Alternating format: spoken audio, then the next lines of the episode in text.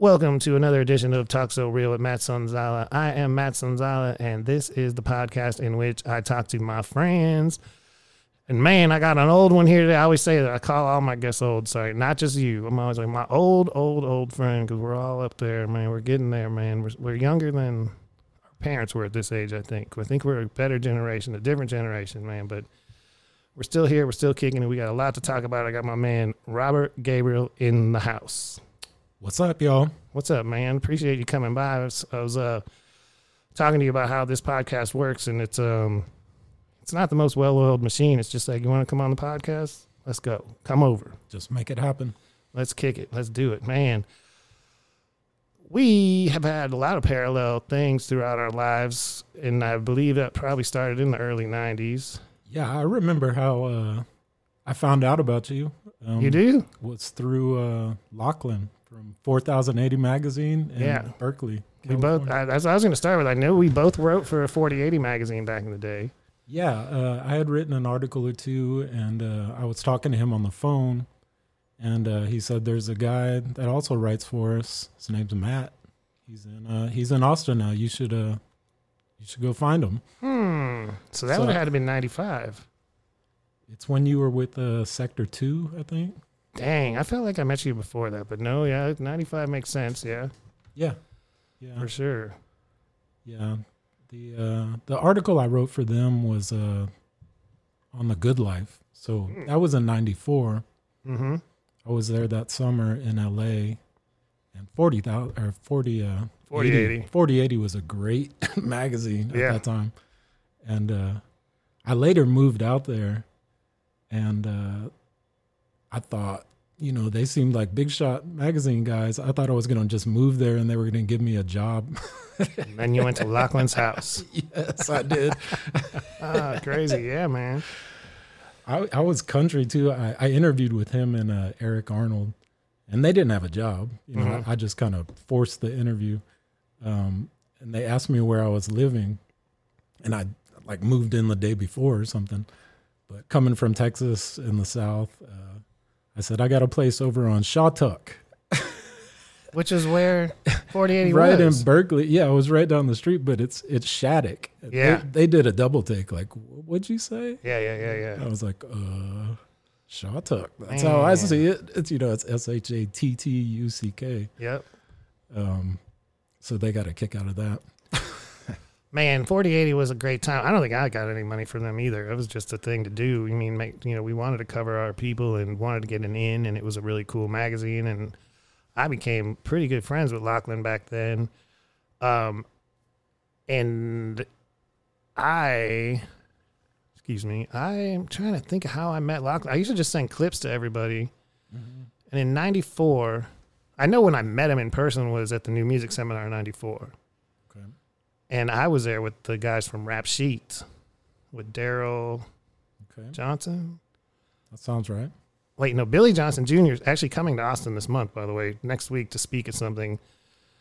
It wasn't there, it was Daryl, whatever. Anyways, um, and I was there with them, and I remember Lauchlan coming up to our booth and just talking to me, and I ended up hanging out with him, and I think that's how I started writing with 4080 because I was in New York at the time. But uh, yeah, those were those were fun days. And then I just went to a record show here, and Greg Joya was there from 4080. Okay. I've seen him at the, I record know. show. I saw when I followed him online. I saw that you were too. We're all record heads, Yep. and I bought original concepts album off him because I haven't had that since I was young. Nice. And the We Papa Girls because Okay. I found a We Papa Girls for 45 in the streets in London, at a little like a little like flea market type thing in London, Yeah. and it jarred my memory, and I just got it for the for that. Yeah. The But- prices on those records have uh, skyrocketed. Yeah. He was telling me at the uh, little tap room thing. Uh, At the Brewtorium, he sold a copy of Illmatic, an uh, original copy. I was like, yeah, I got one of those at home. Four hundred dollars. I'm gonna say this. No disrespect, Greg. I love you and I love records, but I I bought these records and remembered why I bought Rap on Tape. Ah. They weren't, you know, I mean, a lot of those records had so much on them. They had to be doubles. They weren't doubles usually, and they weren't pressed all that well. Yeah, the LPs. I don't. The LPs, I, I like the 12 inches better. Of course, no, the singles, hip hop twelve inches are cool, man. But like a, you know, there's no point. And also the sonic, you know, once it went more to computers and things like that, it, was, it sounded better. I'm not. I, I like vinyl better in general, please, but if it wasn't mastered like perfectly for vinyl, it wasn't Mhm. great. I like the uh, function of vinyl more so. Like I find that I have my records more to DJ and play for other people than I do even to listen to them at home because I'm fine listening to streaming or CD in my car or whatever. Like it, you know, Mhm. whatever is easiest is fine when I'm listening to it. But I have the records so I can play them for other people, basically. Yeah, I don't know. I I really um I like the vibrations of vinyl, like in the living room. On I have a really old receiver, like a Pioneer older receiver that um it it's like there's ghosts inside it. Sometimes it sounds amazing, and sometimes it just like one side only works, and there's nothing. It, it then the next time it all works. It doesn't make any sense. It's a very strange machine, but I do love like the way vinyl resonates a lot, and I like the hiss of a tape. Yeah. I like analog life. Analog lifestyle is what I want Yep. as we record to an SD card. Um, but no, those days, 95 in Austin, uh, you sent me some like old school stuff you have on your YouTube of like Hakim Allah freestyling. Was that over one of your beats or were you DJing and he was freestyling or? Um, I was mixing things together. Like Okay. it's a it's a roots beat with like Yep. Eric Dolphy playing flute. I think I threw Right. that on everything. It seems like back then, and uh, I don't know someone else. There's some horn in there, Yep. so I think it was three different things that were mixed together, and then he just rapped through the whole thing. He did like three, four verses, Man, yeah. freestyle. For real. And Hakim Allah back in the day, he was uh, Sockeye and then X Factor with, and it was, those were both with Trey, Trey God. Yep. and Sockeye had Jason Craze and Spencer, which was Spencer was Soup. Yeah, Or- DJ, DJ Soup. Soup. Yeah, He gets left out a lot when people I talk know. about foundation DJs. yeah, and you I've seen him in the last ten years, and I've seen him online and stuff. But DJ, but the only reason I asked was he Soup because I know he wasn't snotty, right. and then there was Snoop, Snoopy, Snoopy. Yeah, and Soup. So yeah, it does get confusing. it is an X Man. An X Man Xavier, and randomly we you brought over some Austin Beerworks beer. If y'all we are looking for sponsors, you brought over some Austin Beerworks beer, and it might have been the last time I went to Austin Beerworks. Just showed up, and Xavier and and Nick Nack and them were and Vanya and all and the kids and stuff were Mhm. there. Cool. Random. Yeah. I hadn't seen them in forever. yeah. Nick popped on the scene about that time. He was at UT, and he would hang out Yep. at the radio station. For sure. Those were fun times. The so you also sent me a theme song for Underground Inflections, the show that was on KVRX, and that was Brian Patrick. And you? when I came up, yeah, I would I would co-host with him when I came up and stuff, and just well, yeah, no, I was living here in '95. That's right. I think when we did that, it was it was just his show, and you were a guest. But then, Yeah. it seemed like you were up a lot. well, if I came up from Houston, which was kind of a lot on the weekends, you know, I Austin was just nirvana for um, that period of time. If you lived in like crazy city and you could come down here and really just chill, and it was so cheap, and Yeah. go to the radio station and then go to wherever, you know, it was it was nice, man. And Brian, uh, you know, I love radio anyway. I love real good radio anyway. And I met Brian through Texas Beat magazine. Same as like with Lauchlan telling you about me, uh, Keith Ayers at Texas Beat said, I got this guy Brian Patrick writing about hip hop for me too. You guys should meet. Oh, he does radio too. And we met Nice. and became friends and it was real cool. It was fun to just always just fun to hang out at a radio station in my opinion. Yeah, he did a good show too. Yeah. Um, and it set it off for the next one. House of Fat Beats came up after them. Yep. and they really turned it up. They definitely did, man. I remember, um, like Brian wasn't ha- he graduated, and they put it on to you know Les and Carrie and a new, whole new group of people, and um, he wasn't real happy about that. But I was kind of like, hey, man, like let the young, you know, this is how it is, you know. And a horrible story about Brian Patrick that I'm going to tell on here, so maybe I can rectify things because I didn't rectify anything at all. But Oh no. the group Sociopath left, Arvin and you know Jack Fiend and Crop Diggy, may he rest in peace, and Spinner T, of course. You know, we lived in New York together in like '94, And Brian came up to New York around then too and stayed with us. And while he got his stuff together, and we're all good friends and all this. And uh, Jack Fiend, real name Arvin, who I haven't talked to in years. Basically, one night, Chris, they were just laughing, like smoking weed, laughing in my face, and they were like, Chris was like, "Man, this fool Arvin was talking to we were, we just we just saw Brian Patrick." And I was like, "Oh, how's Brian, man?" I think they went to New York after after we had all lived there. Mhm. It was maybe '96. I'm like, "How's he doing?" And he's like, "Man, Arvin sat down and just told him how much you hate him." And you used to say all this shit about him. Oh, And he got so mad, and he's like, "I was just smoking." I was like, "Man, what you talking about?" And Arvin's like, "No, man, Matt, man, he did this, he said this, he said that," uh," and that's Arvin shit, Jeez. just stirring the pot on anything. Yeah. And uh, I feel like I tried to call him, like, "Hey, man," and then he just didn't answer, and I was like, "Whatever, man, I can't deal with this. I don't know what to." I mean, if you believe Arvin, but uh, I feel bad. So if he happens to listen to this, I never did say that, and I would love to talk to you. Come on the podcast, Brian. Come on, Brian. Yeah, those Bio, were the bio days. funk. Bio, that's right. Damn. Yeah. He makes films and things. Yeah, good for him. Yeah, Yeah. Another guy from back then was uh did you go to the sound exchange? of Uh, course. You, went, dang. No, no, oh, no, no. I went to Sound Exchange back in the day. I did not Oh, go to, not the, to the reunion reunion. thing. No, Okay, but I actually yeah. saw um, a friend of mine was on on Instagram, and I said, "Yo, was DJ Dare there, Right, James?" and he was I'm like, "No." Talking about James. yeah, DJ Dare, James. Yep. He was making dope mixtapes and getting all the like the hip hop and the mixtapes and stuff in the Sound Exchange, Yeah. Yeah. like my tie or whatever, whatever the condo with the Daniel Johnston mural. he was a really good technical DJ and uh, he could DJ parties too. oh yeah, saw him do like a black frat party at uh, the Texas Union one time. And I remember he, the whole thing was great. You know, he played Atomic Dog at the right time, all the right stuff. But the one song I remember where everyone was just staring at him was he played that uh, Suzanne Vega song, uh, Tom's Diner. really? Do, do, do, do, do, Yeah. that song. Um, and it just stopped the party completely. Damn, uh, but every he recovered. He was fine that's good. after that.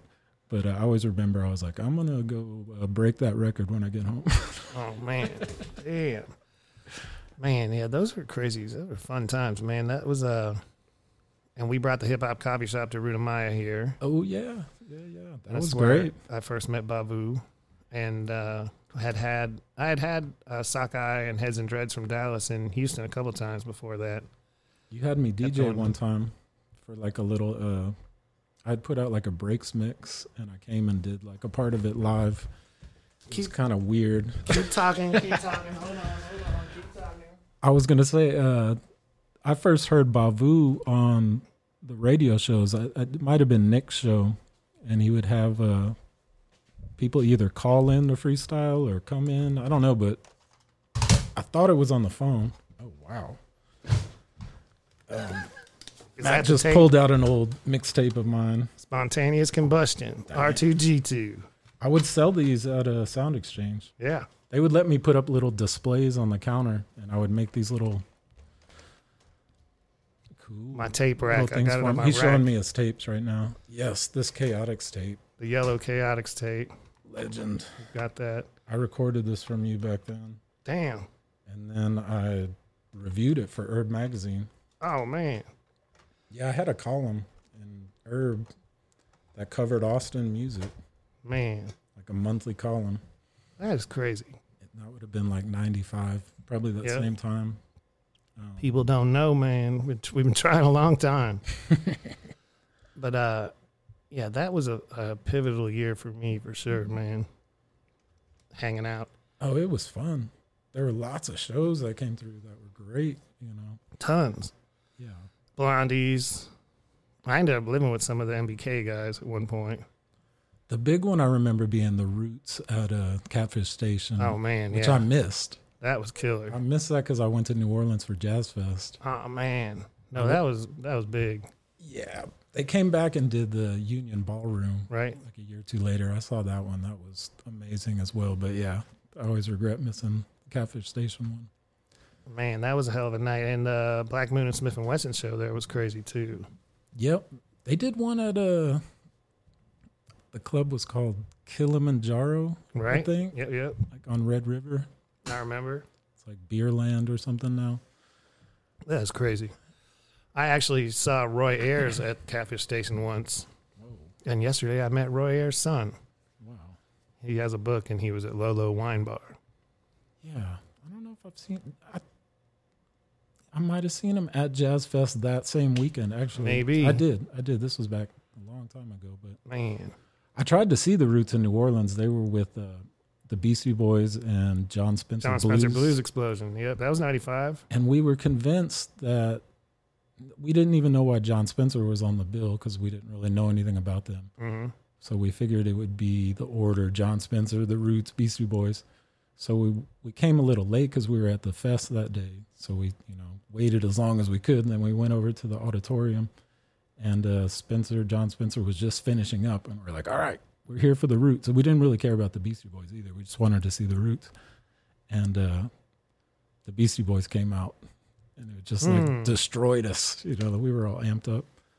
Got over it, but I wonder if they switched night after night. Because I don't know really, because I don't remember who went first. Because I saw him at the summit in Houston that year, and I remember expecting. I was like, because I, had seen Jon Spencer Blues Explosion a few times in like Emo's and small clubs in Houston and stuff, and I loved that music. I had no idea how something like that was going to go off in like an arena sized place, and then I was like, the Roots, oh, they're going to kill. It's going to be amazing. See him in a big place, and honestly, Jon Spencer had the theremin and this crazy, just loud, explosive show, and it was wild. And then the Roots were a little too reserved. Mm. It, they're great, man. I love the Roots, but it was a little more like.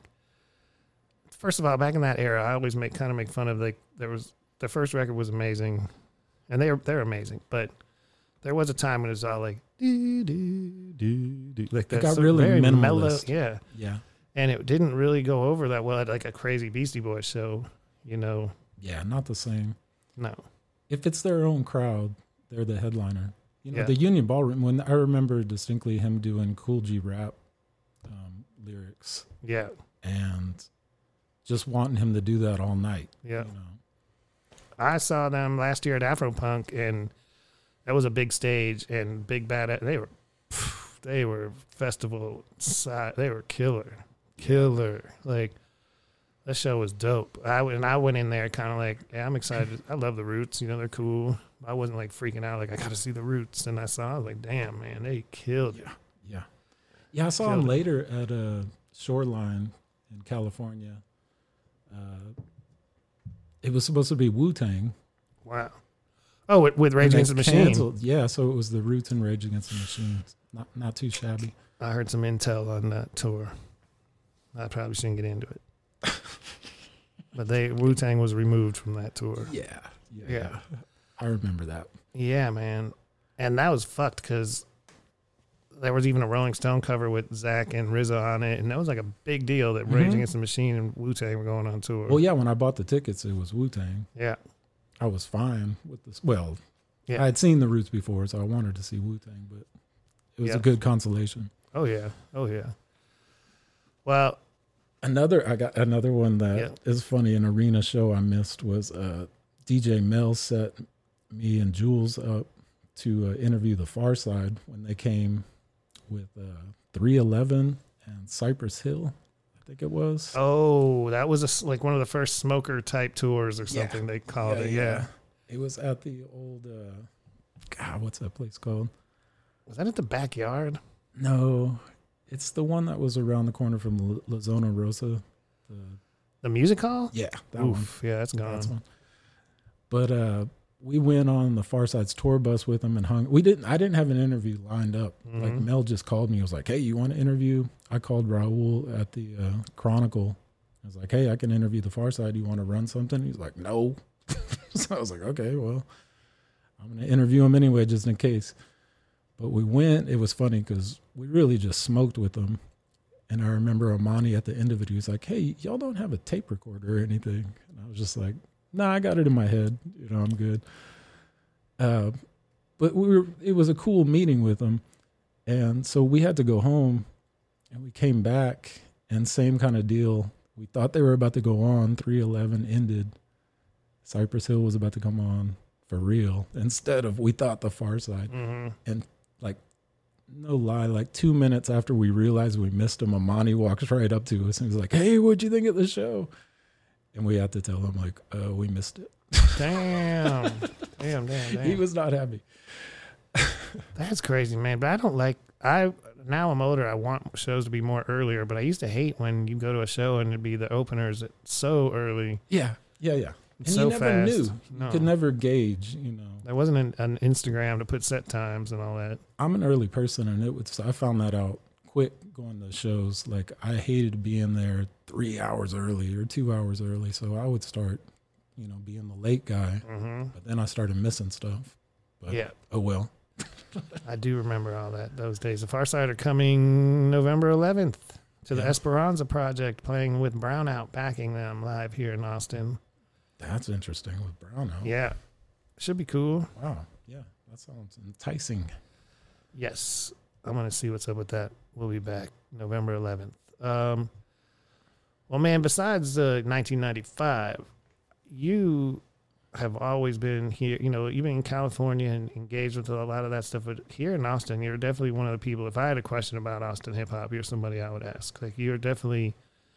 I feel like I know a bunch, but you have always been more thorough in your coverage and just knowing what was going on here in Austin early on. And I also noticed you stay out of like Facebook arguments and things that people get into when they're, and I just read them since I'm like, you're so wrong. Whatever. Yeah, you know? I'm I'm done with all that. yeah, yeah. Um, but yeah, it was when I came back from the West Coast. I lived in California for five years and then went to Oregon for a year. From here, Mhm. I've been here eight, so spent six out there, and then came back in 2003, and uh, started writing for the Chronicle again for a second stint. And you know, I wanted to cover Austin hip hop, like I was, you know, like you've been. Uh, you've always done it where you're trying to bring up a scene Mm-hmm. from the bottom.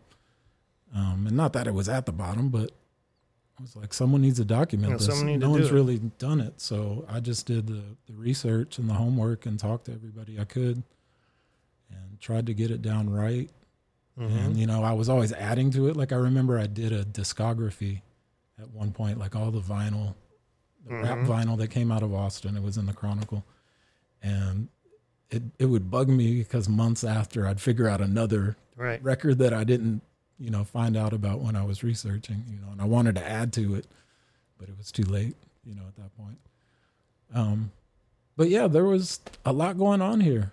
Um, I mean, it's a music city, and it's always been a music city, and it's always had a chip on its shoulder to an extent to where that chip blocked some of the information that could have been put out there. Like people forget that Run DMC was in the parking lot of KAZI. Yup. You know, people forget. You know, all they, kinds They of filmed uh, the first Yo MTV raps here yes, at the Expo Center. that's right. See, Yeah, on the Fresh Fest tour, I think it was. hmm Public Enemy and Run DMC and EPMD and MC Lyte, I think, yep. something like that.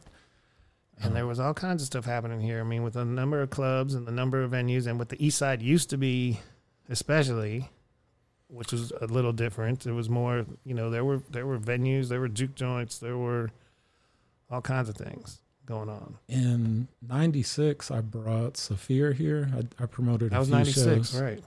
and uh, it was really interesting because when he got here, we were like, "Have you ever been to Austin before?" And he was like, "Yeah, I came with Digital Underground. Me and Tupac were dancing, dancing at the, a club called Underground. I think it was right on Sixth Street, though. I kind of forget club Okay. names, but uh, he was like, "Yeah, we walked past it." He was like, "Yep, it was right in there." I didn't even rap that night or something. You know, I was just dancing. And uh, who know who knew that Tupac did a show on Sixth Street? You know, rest in peace, Shock G. it's a digital Tupac. underground. Yeah, But yeah, Money B is uh still doing digital underground shows with a a different Humpty.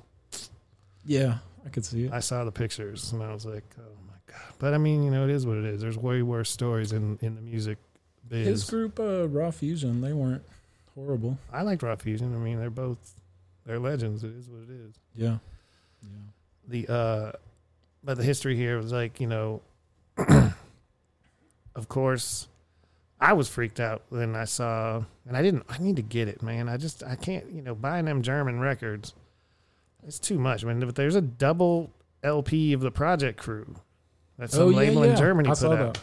I saw that. you know, and the Project Crew to me, I don't know who was the first in Austin ever, but like they were early. Teddy Lee, these guys, they were pretty early in the scene, and They put out two singles, yep, um, and the first one was more the regional hit, "Army Man." Army That's Man. what it's called. And I, I, I'm not a big fan of the song.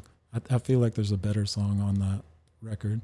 Mhm. But then they put out a second one, and I don't know that it really went too far. It's the one where they're kind of dressed up Yeah, at the Hyatt. That's where you see. That's the one you see if you see a Project Crew record. It's that one. But that one, for some reason, I've seen it sell for hundreds of dollars, whereas the uh, first one is like a twenty dollar record or something. Damn. And I don't really know why. You know, maybe it's just more rare, but I have a feeling that those Germans caught wind, like, oh, you know, someone paid two hundred dollars for this twelve inch. Like, hmm Let's see if we can put out an album, and they they did it. you know. Man, it's hard to explain what people around the world gravitate to because my friend Shu over in uh, Japan comes over and buys everything. He wants all the CDs and tapes of every underground anything ever, and he actually asked me about. I feel like I might have texted to you because I didn't know anybody else who to ask, but there was it was I don't even remember what it is off the top of my head right now. But he gave me he showed me a cover that he had found. He's like, I'm looking for this CD. It's from Austin, and I'm like, I don't know what that is. I asked like Brother K and some people who were around back then. We all nerded out, had all the tapes and everything. Mm-hmm. No one answered. No, everybody's like, I don't know what that is. I think I sent it to you actually. I actually might have. Yeah, I don't remember. It would have been six months to a year ago. I don't know who I was. I don't know. I sent it out to a few people. Like, have you ever heard of this? No, nobody's ever even heard of it. Yeah, some that was some dude in response. Japan. No. Some dude in Japan knows about some Austin rap thing that I never heard of ever. Then those Germans, like, man, the, the some of the stuff. The, you know, this guy in Japan brought PKO over. He just brought Coop MC from Fort Worth over, All right. and he's brought like Les and Bun and. Little Keke and stuff like that. He does some cool stuff, but it's like underground. PKO went to Japan in the last like four years or three years Yeah. from San San Antonio. Antonio. Yeah, Yeah. it's crazy. Um, That's crazy. the uh, I have one of the one of their rec. Is it a group or just a there's a group. Yeah, Nino. Old and- school. yeah, There's a song called Old School. It's early really to mid '90s, and uh, I have two of their tapes for sure. The uh, but man, it's crazy what they gravitate to and what they find. Like, like the Project Crew. I'm like, who? How many people in Austin have that album? Yeah. You know, Since they well, yeah, it's kind of pricey and you got to know about it. I've only seen it on Discogs. I haven't seen. yeah. I mean, the order from Germany is a clean seventy bucks with postage at least. yeah, yeah. You know. who, who's this for? Right. And it's collectors. It is what it is, and I think it's cool that it's out there. I need to get it. Actually, just it's some, one of those things. It's kind of like you kind of have to have it, sort of. But I'd like to see it in a store in Germany. No, dude, I was in London. This guy has two CDs of just Def Jam Blaster outtakes from Houston, Crazy. and I just saw this, and I was my Rob Percy, I think, posted it up, and I was like, uh, how can I get this without paying? you know, thirty dollars posted on a CD. I'm not paying extra money for a digital CD. Right. Burn You it. know, Burn it for me. I mean, I would buy it at the store for twenty. I'm not paying 40, 50 bucks for a CD. You know what I mean? Like, there's no way, but I want it. And it's just crazy that these things just come out. And because I was in London when I saw this, I was like, "Do you think any store here would have it?" He's like, "No, they don't." That's he just mails them. Yeah. I was like, "Damn, man." Yeah, I think my favorite Austin record from the early years is uh, Candy Fresh with that uh, Get Busy. Yep. And there's a second mix of it. There, there's two records that came out, the original mix, and then uh, Fresh Kid Ice from Two Live Two live. Yeah. He was involved all along, but I think they polished it up a little for that second one, and it just kicks. Like it, it translates to today. you know. Damn. I know about that, and I know. uh I assume Baby Luke was behind that too, Stanley, I would imagine. Yeah. because I remember his record store. And uh my earliest hip hop memory here is Andre Walker talking to me about South by and bringing uh, Sociopath Left to Houston to the radio show, and asking me to, if I could help get him some artists for South by 93, no, 94, 95, and 96. So I probably met him in, definitely met him in 93. And when I came up here with Andre, like the first place we went was Casanova's place. He had like the studio in his kitchen Yeah. and I got to meet him and I knew who he was because I had seen a show that he DJ'd and it was Coolie Girls, No Dos from Houston, which is Def Jam Blaster, Mhm. and uh, Bad Mutha Goose. Okay. Yeah, I And saw a lot of Bad. Mutha Goose shows Yeah. in those days. Yeah, Tim Kerr, I mean, needs to get recognition for everything he does. That dude, he had a hand in everything, man, for real. He did. and he supported everything. You know, like brilliant, brilliant dude. Uh, the history here is like it's crazy, and like I always talk about how when I came up here at first and went to hip hop shows, first of all, Austin had more live music venues than nightclubs. Still to this day, it's it's like that. But rap was not in the live music venues in Houston at the time. You went to the club, Yeah. it didn't sound Oh, yeah. great. Yeah, there's dance clubs in set, Houston's yeah. back in Houston back then. There were some up here, but Yeah, in Houston it was serious business. And they would broadcast on the radio Yeah. down there a lot. I used to love that. yeah. Hear DJs cutting up two copies of the same record on the radio. Oh yeah. You know, has anyone in Austin ever done that? a little I- bit. Two there was- Q's done a little, I think. That Hot 93 era was pretty good. Probably some Dinky D. There was a good Over era on. Hot 93. And then, man, I listened Rapid to, Rick, I yeah, think has been on doing he was on little of that. 93. I listened to um, DJ Slice on KAZI during the day sometimes right now. And his show is pretty cool. He mixes Yeah. and talks Good. and he's funny, Good. man. He's he's a good DJ um, and radio personality. So that's happening here right now. KAZI has gotten better. Yeah. There's some stuff on KAZI. And it's always I've always loved going up there. Andre took me there. Andre Walker took me to KAZI for the first time back in the early '90s, and it was always a center for a lot of things going on here. There and Music Mania was And Music big. Mania, yeah, Yeah. man. Um, yeah, I started through the campus radio station. Um, there was a guy named Super James who had a rap show. And when I got there, I didn't have many of my own records at that point. I had CDs hmm and even limited. But the rap section that they had, the vinyl was amazing because they had all the promos. So they had all the Diamond D, Gang Starr, Show and AG, hmm Del the Funky Homosapien, Pete Rock and CL Smooth, you know, all that early 90s stuff. Just sitting there, Redman, like all the records you'd want to play. Right. So that became like a little education for me, was just playing those. And then I'd buy the CDs or I tried to get the vinyl, but it was harder back then. Right. Um, and then started making mixtapes for friends because I'd have 12 inches that they didn't have. And uh, just got into it, you know, more and more. Started writing about it hmm off of that. Um, and it was really, I'll give credit to uh, basketball was really the the bridge for me because back then at UT there was a place called Clark Field. Yeah. There still is now, but it's completely different. It was open to the public back then, and they had four courts, and uh, it was known as one of the better pickup places in the state, Right. if not the whole, you know, South region or whatever. Um, and there'd be college players out there. Ray Jackson used to play out there. Albert Burditt, Tony Watson hmm from Texas. Um, and I talked to them, and they told me about not them specifically, but other guys out there hmm and they would told me about uh, Catfish Station. Yep. So I'd go down there sometimes, and Casanova would be DJing like on a. Friday or Saturday night, and it was like the G Funk era. then, Oh yeah. which was fu- it was a fun era. Super Um, fun. So a lot of dancing, a lot of cutting up. and the only black owned club on Sixth Street at the time where it was a whole different world. Like Sixth Street was more punk and weird Austin Yeah, with some douche bars too, but you had like crazy shows like hip not hip like punk shows and weird local things, and then there was this uh, this it's Vulcan Gas Company now, yeah, but it was like this spot. And it was like that's where the black music was being played, and that's where the, the party was happening. Man, it was always, and they'd they'd have shows from hip hop, R and B, local, yeah. Roy Ayers. And it, something really odd about that place too was that it was definitely a black club. It seemed like everyone there that worked there was black. But at some point, Matthew McConaughey, a white frat boy, was a bartender there.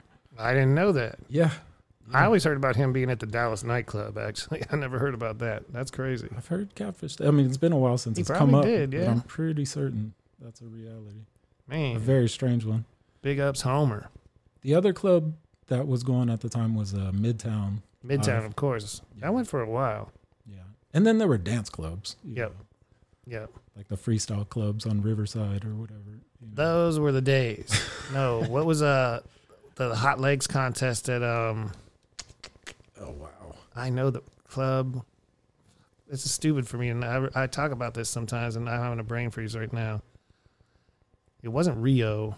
It was there was a club Rio at one point, but it was uh, it's right where back room and where Emo's and come and take it live is, and it was it was the hot legs contest. that was so funny to go to in in Austin, man. Hilarious. Backroom would have rap shows sometimes. They Oh, had, yeah. they had Ice Cube, oh yeah, T. big time. And then uh, Dessau Hall Oh yeah, on the northeast side Oh, would well, have yeah. shows. that's the, where the famous one was. where Screw and everybody was there, Yeah. Too Short and people like that were out there. Dessau Hall was probably they did a lot and was very under the radar because it was before the Chronicle would cover those sort of things. Like it wasn't even probably presented to the Chronicle in that sense, you know. No, Hey, you wouldn't know. I mean, maybe you'd hear it on KAZI, yeah, yeah. or you're in the community, or through Music. Mania. Mhm. Yeah, I love Music Mania because somebody would just sell all their promo CDs, Yeah, and so I'd go and pick up whoever was selling them, pull them right out of the used bins. I, that's Oh, where I got like Wu Tang and Souls of Mischief and that whole era. yeah, man. Black Moon. I worked at Music Mania for a bit. In- Maybe they were yours. no. this was '98. I was there a little later. Yeah, I remember that. Yeah. And uh, that was like such a fun experience, man. Like the in stores and things we would do there. Yeah, there was a cool scene though. Like I was saying, uh, I guess uh, to continue on, uh, Proteus was a club Proteus. where the Foundation DJs were. That's set up. true. and someone else too. Uh, Trey Lopez was DJing back there doing uh, acid jazz, which was pretty close to hip hop at the time. So we'd go to both nights. Um, but that's when I started seeing Romeo in that era. Man, acid jazz and all that was a big part of that era, and it was fun and cool because it was its own thing, and not everybody knew about it. And that was like, uh, that was a great time. I liked it. Me too. Yeah, because they were playing, you know, Donald Byrd and Roy Ayers and things Yep. like that, along with the newer stuff, you know, Greyboy and Man, I'm uh, glad you brought a lot that of up British stuff. for Um, real. When I was, I went to L.A. in '94 for that summer. I actually tried to move to Santa Barbara, and it uh, didn't work out. But I Mhm. spent the summer out there, and I was going. Aside from going to the Good Life Mm-hmm. in South Central, I would go to uh, Marcus Wyatt's club up in North Hollywood. Hmm. Well, it wasn't his club, but he was the the main DJ. Yep. It was called Luna, and it was just acid jazz. It was like acid jazz heaven, you know, like the pinnacle of it. I saw MC Solaar perform there one night. Man. The clubs out there were fun, you know. Yeah. I had great fun at the Austin clubs. When I go to Yeah. LA and go out there, it was a whole different ball game. I mean, I'd go. No, it, down here was great, and, I, and Houston was off the chain and stuff. When I go up to New York, and I'm like, oh, there's DJ Premier standing there smoking a blunt, and there, wait, Souls of Mischief are standing with him, and there's you know Bobbito. Yeah. what is going on? Everyone I want to see is here, and there's an acid jazz band in the corner. Like, what is this? like, I used to love that. Um, that's amazing that you saw, got to experience the good life. I did not, and that to me, that music was the some of the biggest game changing music in hip hop at that time. It doesn't get the credit that it deserves as far as being a game changer. And I I always say when I talk about my first hip hop show on KPFT, like strictly hip hop Sundays back in the early '90s, I played you know K-Rino and Geto Boys and stuff sometimes, but I always tell people like our show was way more freestyle fellowship than it was K-Rino. Mm-hmm. You know what I mean? And that era, sorry, that shit was dope. East Coast and West Coast, but that West Coast early '90s come up of just, I mean, like now all I listen to now practically is like weird jazz most people don't want to hear. You know, Yeah. like, and that was like our weird jazz some people can't handle. Like it was the craziest, most free, uh, expressive, Well, I, I and like beat I beats were were were more. I like so rappers that can do a range of music. Yeah. You know, and Freestyle Fellowship, the first I heard of them was Inner City Griots, Mhm. that CD, and my favorite song on it was Six Tray Yeah. by Peace, which is like as a gangster rap a song as you'll ever get. Mm-hmm. But then they had Inner City Boundaries and Mary. you know, yeah, the jazzy ones too. That was man. And Um, Mike and, and- I and I don't playing think trumpet. I don't think it started with them. I think like Rakim is like that, hmm where he can sound gangster, he can sound like a jazzy guy, Right. you know, at a dinner party or something. Well, I mean, there's definitely was a lot of foundational stuff that Freestyle Fellowship used, like the harmonizing and the the trade offs and stuff was was straight up original, real hip hop from the beginnings. But they had they were just another level. They're like aliens to me, man. When they came out, I was like, I was just stoked, you know. And then that was just an era, and it was also our age. We were young, and it was what was happening at the time. Well, to find out that you know, I had that one CD, and then it was like there's this thing called the Good Life in LA, and there's like hundreds of artists, and they're maybe not as talented, but maybe. There was a lot. That documentary is incredible. I mean, so many came out of there. Yeah. Chali 2na, yep. for one. I mean, who doesn't like him? No, no. I love um I love all that stuff, man. I mean, nowadays as an older person, I don't even want to comment on a lot of the stuff, but I can't lie, man. Like I still do try to hear the young people playing music and what's happening right now at this moment, like in time in 2023 and the surrounding years is like it's amazing to see the young kids coming back into jazz, man Yeah. in Europe, in England, in parts of the U.S. Like there's a it's an underground scene, and it's not just a bunch of old dudes anymore. There are people picking up instruments again, and Yeah. coming up with new sounds and new experimentations, and it's that's what excites me. A lot of my exposure to young people's music lately has been through my daughter, hmm who just finished high school last year at McCallum. Same grade as mine, Yup. same Um, school. Yup. The night. Um, but what I saw through her, you know, aside from hearing all the pop music and the latest rap and stuff, was uh, bands, good Mhm. ones. Yeah, Some alt rock bands, but uh, a band that came up through there was uh, The Point. the point's cool. Yeah, Yeah, they put out a tape. with I think it's a Insect tape even, It's but on it's, Insect Records. Yeah, yeah, but tape. it's like rap a lot style beats that they and they're playing live. Two kids with you know. Yeah, so there you go, right there. No, it's really cool. And Ben Butcher Bear put that out. Yeah. uh they're cool and then like Di- i don't know if it's die spits or d spits or whatever but they're blowing up kids mccallum kids too i think Oh, really? maybe i don't know I've they're, heard that name, but I'm not sure. they're that age and uh my what's crazy is my kids are really close to me but when it comes to music they're just like get away from me Yeah. don't come to these you know but my my youngest listens to black flag and total punk music and public enemy and she's way into like the old school rap and punk which is really crazy i mean that's what they heard that Mhm. growing up and stuff but she's like way into that and goes to see any like circle jerks tour with negative approach when they came and seventh street was at that like she's into that sort of thing and then they both really like like machine girl and crazy experimental electronic stuff which i find interesting too Yeah. which like i want to hear those kids so on my soundcloud when i'm going through listening to things i'm not hearing the soundcloud rappers because that was the worst thing that ever happened in life.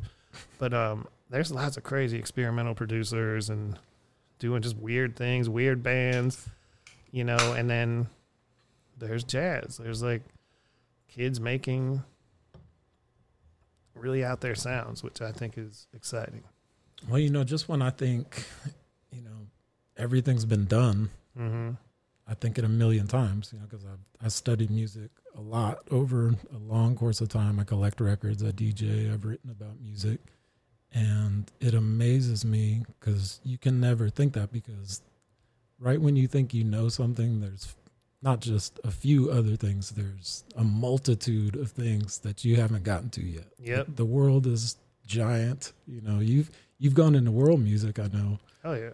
And I stopped myself from things like that. Like I enjoyed music from around the world, and I used to have a huge reggae collection, and you know, but at times I try to limit myself because there's just so much. I'll just say like, let me just stick in this one little pocket and be an expert Mhm. at this and really know it in and out, opposed to just being a jack of all trades that gets lost in a sea of different musics and styles. And you know, I want to do that. Yeah. I wish I had time for it.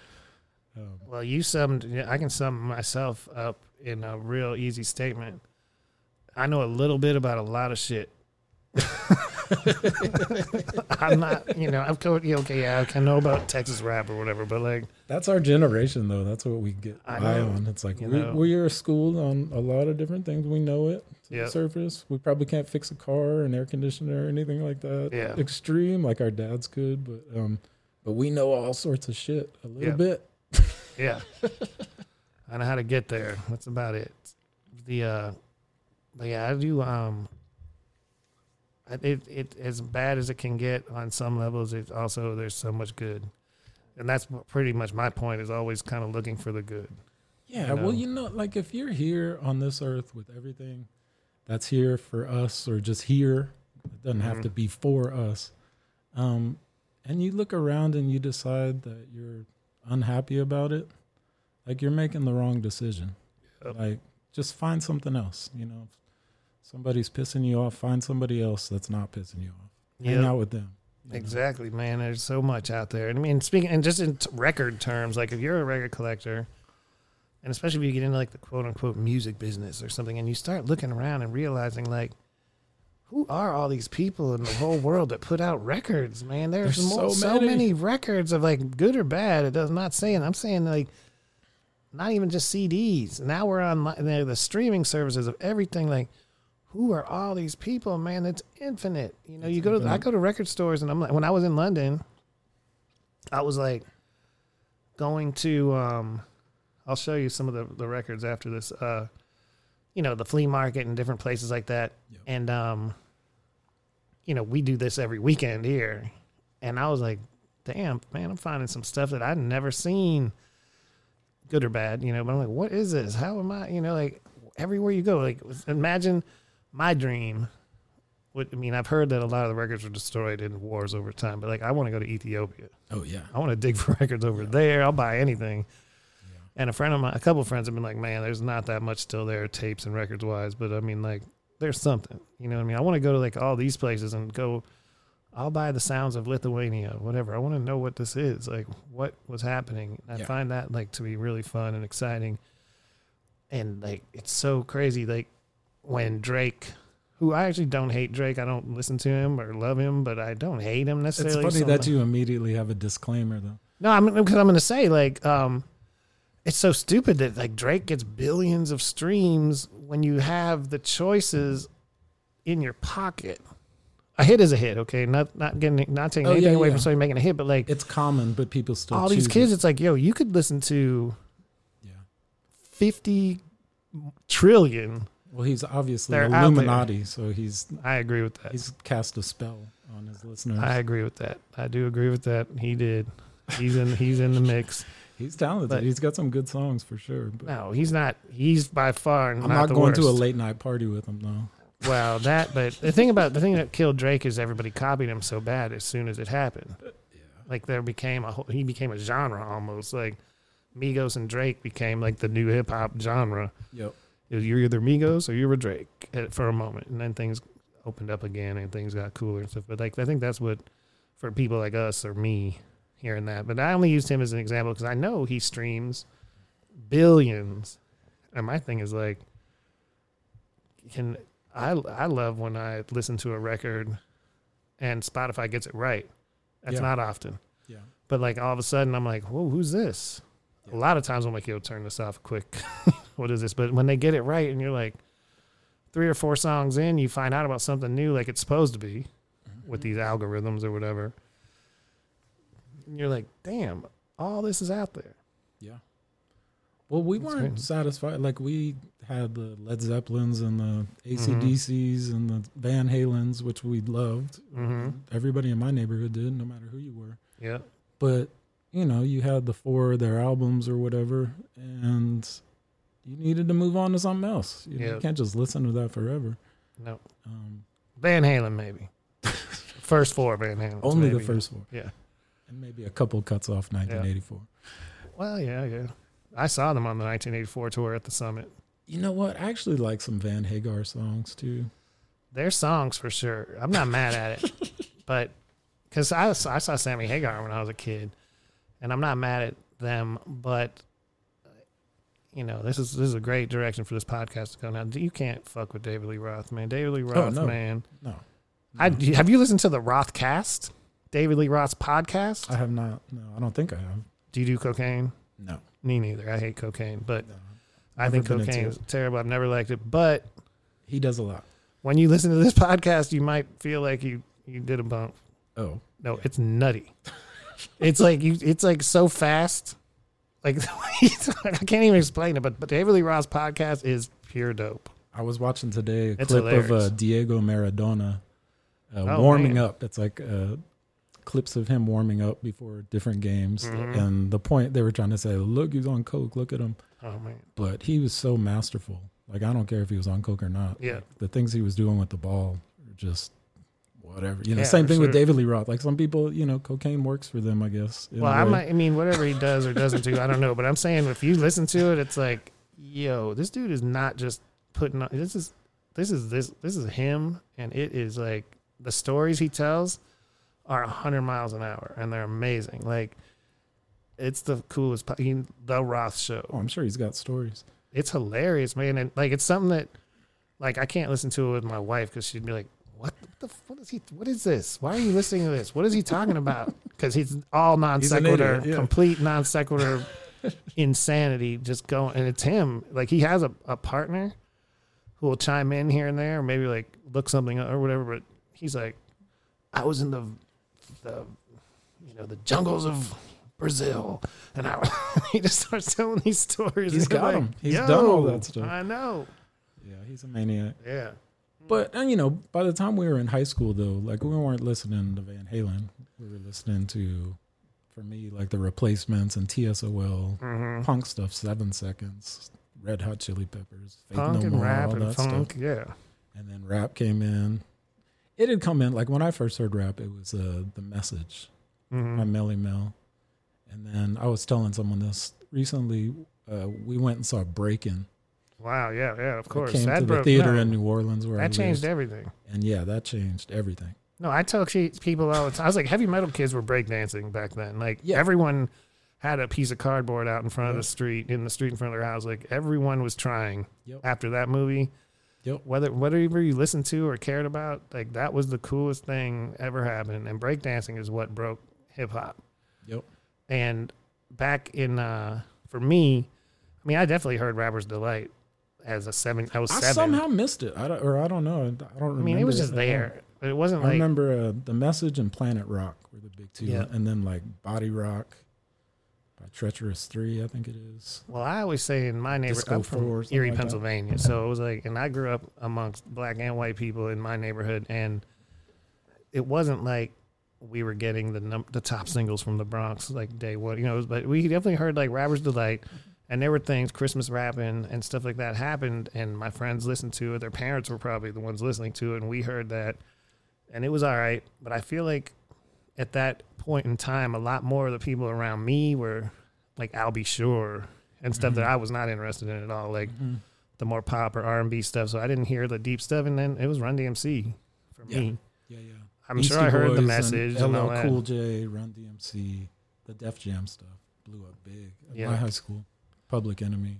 for sure. But I, I think Run DMC was the one that really blew it out the water. And then when I saw Public Enemy open for the Beastie Boys Oh yeah. and Murphy's Law, but when Public Enemy came out and uh, Flavor Flav was like, "Y'all like hardcore music? This is hardcore rap, y'all. Hardcore rap." And I was like. I like hardcore rap. I was like about to freak. I was like, what? And half the place was still sitting down. Half the half the arena was still sitting down. Like they didn't care whoever this opening group was. They wanted to see the Beastie Boys.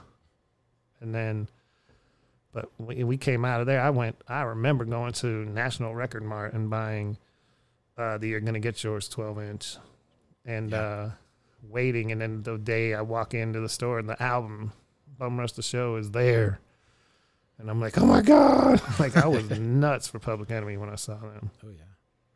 Rebel great. without a pause. Like to me, that's like a Yep. calling. Whenever I hear that beat kick in, which is a James Brown sample, but Yeah, it was all James Brown samples, practically, yeah, pretty much. you know. Um, but yeah, that one still gets me to this day. I just hear the dun, dun, and it's like, okay, Yep. what? Like I'm at attention, ready Oh, to yeah. go.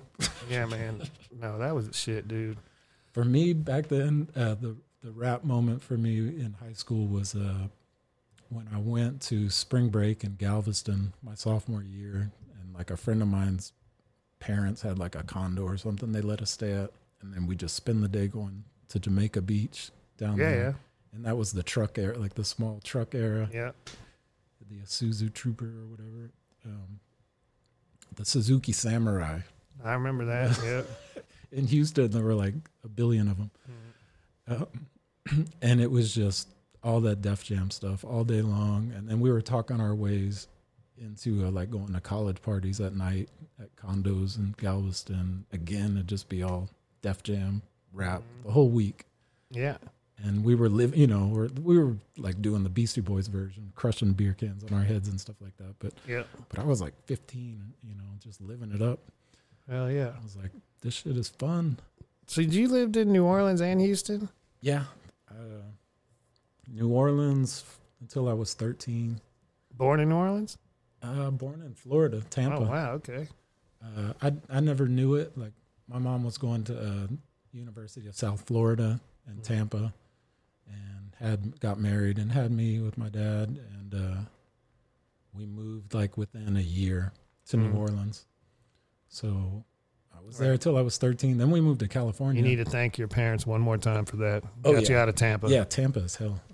Man. at all. New Orleans now. My grandma lived near there, so I'd go and visit. hmm we lived in New Orleans, and it'd be fun to go to the beach and everything. But Mhm. yeah, Tampa. Whenever I tried to do something in there, never worked out. Strange place. But yeah, then New Orleans for twelve years, and then we moved to California for my eighth and ninth grade years, and then to Houston, Hmm. where I finished up high school, and then Okay. came here as soon as I could. Wow. So you covered some ground. Yeah, I've seen some things. Yeah. Where in California when you were young? Huntington Beach. Wow. Damn. Yeah, that was not bad. No. We lived right near the beach too, so we ride our bikes. Sometimes before school, always after school. Go body surfing and boogie board. I was learning. That's know. the um, life. I didn't quite get to. I was only there two years. I wanted to surf. I did a little, but Yeah. I needed more time. When I first got there, I just got blasted. Yeah. The first day, you know, the Pacific wave. I had been to Florida and Yeah. even Panama a bunch, but more on the Atlantic side. hmm And uh, Wait, Panama the country? yeah, my uh, my mom was born and grew up down there Wow. in the Canal Zone. okay. Damn. Um, so, yeah, my grandfather took a job working on the canal. Okay. Like he and my grandma came down from New York in like the early 40s, maybe late 30s. Yeah. Uh, had my mom and her two brothers in Panama, so she grew up down there. And a funny thing is, my dad's family moved down there too when he was a senior in high school. Mm. and they went to my mom and dad went to high school together for a year at Cristobal High School near Colón, and uh, they didn't know each other at all. Wow. So then it was like later when she was in college and he was in town in Florida, and I guess through mutual friends or something, they got together, and they're still married. They got married in 1970. Still to this day. Wow, man, that is cool. Yeah. So when I was a kid, uh, both my grandparents lived in Panama. Damn. So I'd fly down there and get to see all that. That's cool. I had a sum. I spent uh, like a month or so uh, one summer when I was like 11 with my grandma, And one of the things she would do to keep me busy was she would drive me to Panama City because she knew I liked to play basketball. And she would just drop me off at this youth center Wow. with a bunch of Panamanian street kids. And uh, we just played basketball. I mean, it was all cool. But, you know, having my own daughter, right. no way in hell I would do anything like that. Oh no. There's a lot of things we had to learn like that. I'm not doing that with my kid. Yeah. But did you go to the fish market? um, well, what do you mean? Uh, Panama City has a big fish market. Oh, That was just amazing. No, I don't think I've been to that. The one I liked the most was there was like an authentic Italian restaurant that we would go to. I'd always get clams. That's cool. Yeah, man. That's you know back that history of Panama and the, and the canal and the, the gateway to the world and the you you know the roles the U.S. played down there is crazy stories, but I can only imagine what it was like back then. Yeah, well, my uncles tell me stories. Uh, last time they were all together, I was talking to them, and uh, I asked one of them like what the best concert they had ever been to was, and thought about it for a second. He was like, "Oh yeah, me and my brother we went and saw Santana in Panama City in '72. I think he said it was." That would have been wild. it's like, yeah. that would have been wild, wild, wild. Damn. And you mentioned Clark Field earlier. Didn't was was your blog called Clark Field or something? Uh, I've used it as a DJ name. DJ name. Yeah, yeah, yeah, yeah. Yeah, I've used names. Uh, Yeah. And Harvey like Canal. Harvey Canal. That was in New Orleans where I grew up on the West Bank. It was like the canal right next to my neighborhood. Mm-hmm. Um, and then Clark Fields. I used to play basketball there, but I also got a job there Mm-hmm. and worked there for a few years, basically just turning the lights on and off. Dope. Um, Yeah, if you go to the Harvey Canal YouTube channel, you're gonna hear some real Austin hip hop history and, and other things. But there's some stuff on there. the one I, I was happy to show you the most was uh, the DJ Dare with Yeah. Norwood freestyle. Which one was Norwood? That's what I was listening, and I was trying to remember who that was. That's when there was like this little uh, house party era going on. Mhm. um, where do you remember a, a DJ, a, a guy named Eric, who, who I think he moved to Arizona from here. He might have been from maybe. yeah, I can't think of his DJ name, but he had like a little crew of DJs, and they would throw parties kind of all over town, and pretty much the same people would show up. Mm. Um, and a lot of people that didn't really make it to the next era. The only one that I remember that was really consistent was uh, Tiger Lou, Larry. Who's Mm. uh, Not sure. he's married to DJ Mahalani. Well, I know who she is. Yeah. Yeah, he used to uh, freestyle. Like Okay. a lot of people used to freestyle. Yeah, of course. Um, But my hip hop But- time but- here was more limited. yeah. Like more the foundation guys and X Man and Soup and Snoopy and them. That was where I Yeah. came in. Yeah. Well, me too, to a degree. And- so this was like at and same randomly time. seeing as somebody with Bad Mutha Goose, like Co- Cooley Girls and Noda and Casanova, and them. That was like my intro to Austin. Norwood was a guy from Houston, and he would come up. And uh, do you remember Terry, that girl? Yes. You do, yes, Terry. He was friends with her. Did Terry do parties? Um, she would go to parties. She Hmm. wound up moving with my friend Jesse up to Seattle.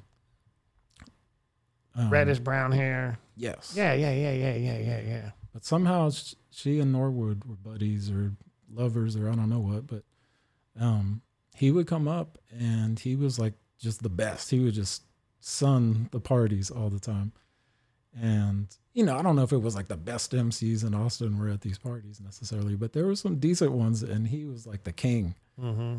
And uh, yeah, I recorded one night. We had a party at our house, and Dare with, and I were DJing, and I had a nice clip of Norwood just going off. It's like That he made a that whole what you song. sent me was from a party at your house. Yeah. You're- wow, Yeah, wow. yeah. Dare is like flipping two copies. I think of Yep. a digital Digable Planets, beat. hmm and uh, yeah, it's really good for a house party. Are you still in touch with Dare? No.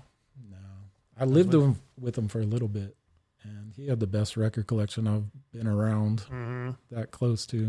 At least back then, I can imagine what he has now. Did he go to Boston? I think so. Yeah. Something like that. He was in the film too, Okay. so I think he went in that direction. Man. Well, those were the days. Those were. What are you up to these days? Um, You DJ still? yeah, you know, I DJ every now and then, and I've been writing a little bit lately too. I was inspired by B Boy City, actually. I'm really proud of those guys. Yeah. They're doing it after all these years and doing it on their own, more or less, in that they haven't, you know, they've had sponsorships, Mhm. you know, Red Bull or whoever else, but they've strummed those up themselves. That's from hard work. They don't really have like the city apparatus behind them. I don't know that Look, man, that's the mayor's giving them a day or Well, B Boy City, man, I will say this. I've had moments where I'm like, I didn't get to go this year. I wasn't here, but I'm like, why are they not promoting? What is going on, man? This is this is like a big deal for Austin, and it's just like, man, they got their world. People know. If you know, you know. And B Boy City is not a failure. Players like they are killing it for years and years and years. And Yep. I'd be like, why am I not hearing more about B Boy City in the mainstream? right. Because it didn't need it. Yeah, I mean it's such a great story. Who doesn't? Yeah. You know, kids love it. Yeah, They have a lot of like uh, workshops and things like that, and kids just eat it up. And it's like if it's something that kids love and it's positive, and you know that's just one aspect of it. Plus, you have the art of it to begin with, the adults dancing, hmm um, the acrobatics and the precision and skill, like then all the work they put into it. Like it's really something to see. And no one, you know, when someone sees it, you could bring your grandma and she'll be amazed, like, "Oh my God, look at that guy." Oh yeah. Look at that girl. Um, but somehow, you know, it's not mainstream after all these years. You Yeah. know, breakdancing had its little mainstream thing in the '80s, and it's been underground ever since. Yeah, it's not empty though. There's people. There's lots of people that go and they love it. And it's so dope. It's such an organic, real thing that still exists within our hip hop culture. Yeah. But I've been, uh, you know, I'm into the music. Like, I'm Mhm. really interested in like the hundred songs that are the best hundred breakdancing songs. That I've noticed you posting pop. them on your Instagram and stuff too, and writing about them. Yeah, because you know I've DJed for a long time, and I've DJed a lot of parties, a lot of casual parties where you're playing, you know, slower paced stuff, and it's fine. Um, but I love the idea of like you have the pressure of these people want to spin on their backs and their heads and do all these you know dance moves, and if you don't bring the music, you're messing it up. Mm-hmm. you know so it's like a high pressure gig. And i really have respect for those djs that that pull that off so well you know and guys like uh silent rob here in town. Mm-hmm. he's done a great job. And uh dj element that's been doing it. Oh yeah. he comes from arizona. He's amazing uh, boogie beats was really good i think he's from lubbock maybe okay. um, but I just love seeing the DJs, listening to them, and the dancing, and you know they had the graffiti aspect going. Mm-hmm. I'm into kids, so I love the outreach. They they did a museum thing this time with the history. I learned all sorts of stuff about breakdancers in Austin going back to the uh, late 70s. Mm-hmm. I talked to this guy Eric Castillo, and uh, you know Charlie Nafis managed a breakdance crew in the early 80s here. Hmm. I'm forgetting the name right now. Um, it's like something like Stay Fresh or something like that. Um, but I never knew that until like two weeks ago. Damn, I never knew. He also had something they had at the museum was a big article that he wrote in the Chronicle on breakdancing. That was like 84 or something like that. That's dope. Yeah. So it's funny, like when I put rappers on the cover of the, I didn't put them like it, You do. You're a big part of it. I helped make that happen. A lot of people are like, "This has never happened before," you know, and I kind of believe the hype a little bit. And then I remember I found some chronicles with the like the Keir Worthy era. Yeah. and I was like, "Wait, I wasn't the first. I mean, They were doing some stuff." And then you know, it took you know that was ten years ago when I saw that, and now like just two weeks ago, I learned, "Oh wow, it goes Mhm. way, way farther back than that." that's true. And No, I'm I glad mean- for that. Like I never claimed to be the first. I, um, I love that the Chronicle has given so many covers in the last four, five, six, seven years, whatever, to to local artists and people who are doing it. And it's, it's just so cool to see. Yep. As their pages diminish, Ugh.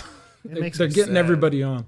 They need to put Romeo on there though. Yeah, I mean, it still exists though. The Chronicle is existing and happening, and like even bigger cities. Houston doesn't have the Houston Press anymore. Dallas, I Oh, think yeah, it's just across lost the Observer. board. It just sucks. It's everywhere. Even Like- the state, you know, the major newspapers are nothing now too. You know who has good alt weeklies? Legal Weed States. Interesting. Marinate on that. Huh. They advertise. Yeah. Legal weed saved a lot of things, man. Like I years ago, as I was watching the Houston Press deplete and all that, and Westword in Denver was, you know, in Denver was, I mean, Colorado was one of the few Mhm. uh, states. It might have been, were they the first? They were the first recreational, right? It seems like it was. Yeah, I think so. The first like straight up recreational, and um, Houston would always have a Houston Press sponsored like take over downtown, and all the local bands played, and it was like it was like a of one percent of what a South by Southwest would be, if even 0.1 percent.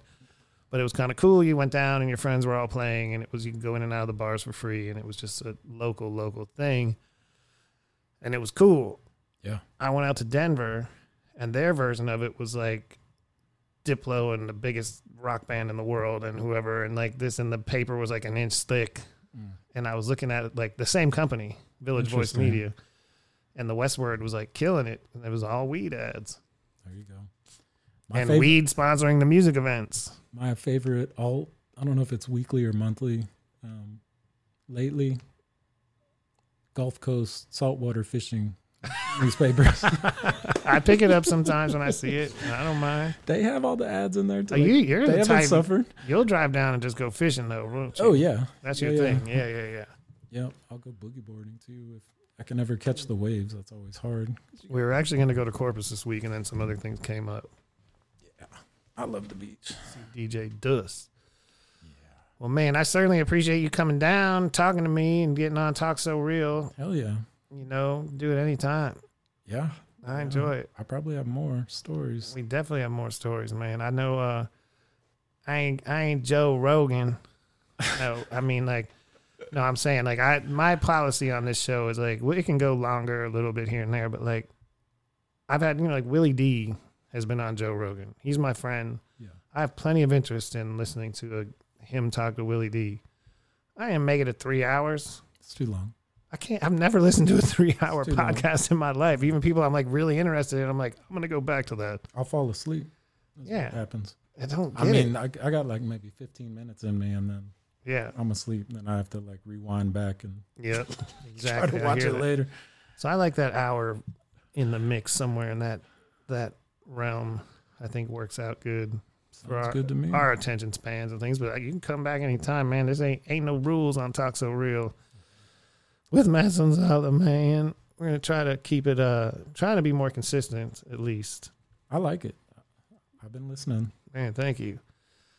Trying to get to, you know, stay keep my equipment with me wherever I'm at and get with my people. I mean, it's like I said, this is the the, the podcast where I talk to my friends. You're my friend, man. I don't need Drake. Nah. I don't need none of that shit. Y'all talk to Drake. Hopefully, we're entertaining to a certain degree. Oh man. I mean, we know we got a niche market. And I don't have to like worship Satan to have that appeal. No, Nor do any of us. no, we didn't have to sell our souls to get on Talk So Real. I got to put my SoundCloud on clean with no regrets. I ain't worried about it. Man, I definitely appreciate you. Robert Gabriel, if people want to find you online or like check out what you've been posting on Instagram, like those sort of things, like the talking about the old records and stuff, where can they find you? Uh, it's, If you want them to. yeah, on Instagram, it's at Robrielli with two L's. R O B R I E L L I. Yep. There you go. Yep. And uh man, I suggest you check it out. Lots of information, cool music. I am DJing peoples. at uh, Cavalier Halloween night.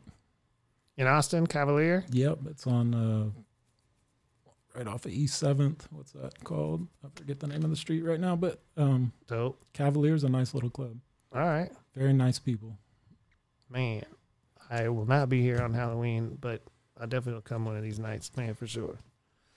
Thank you so much, my brother, and we will talk again. And thank you for tuning in to another edition of Talk So Real. Matt Sonzala, as always, tell a friend to tell a friend.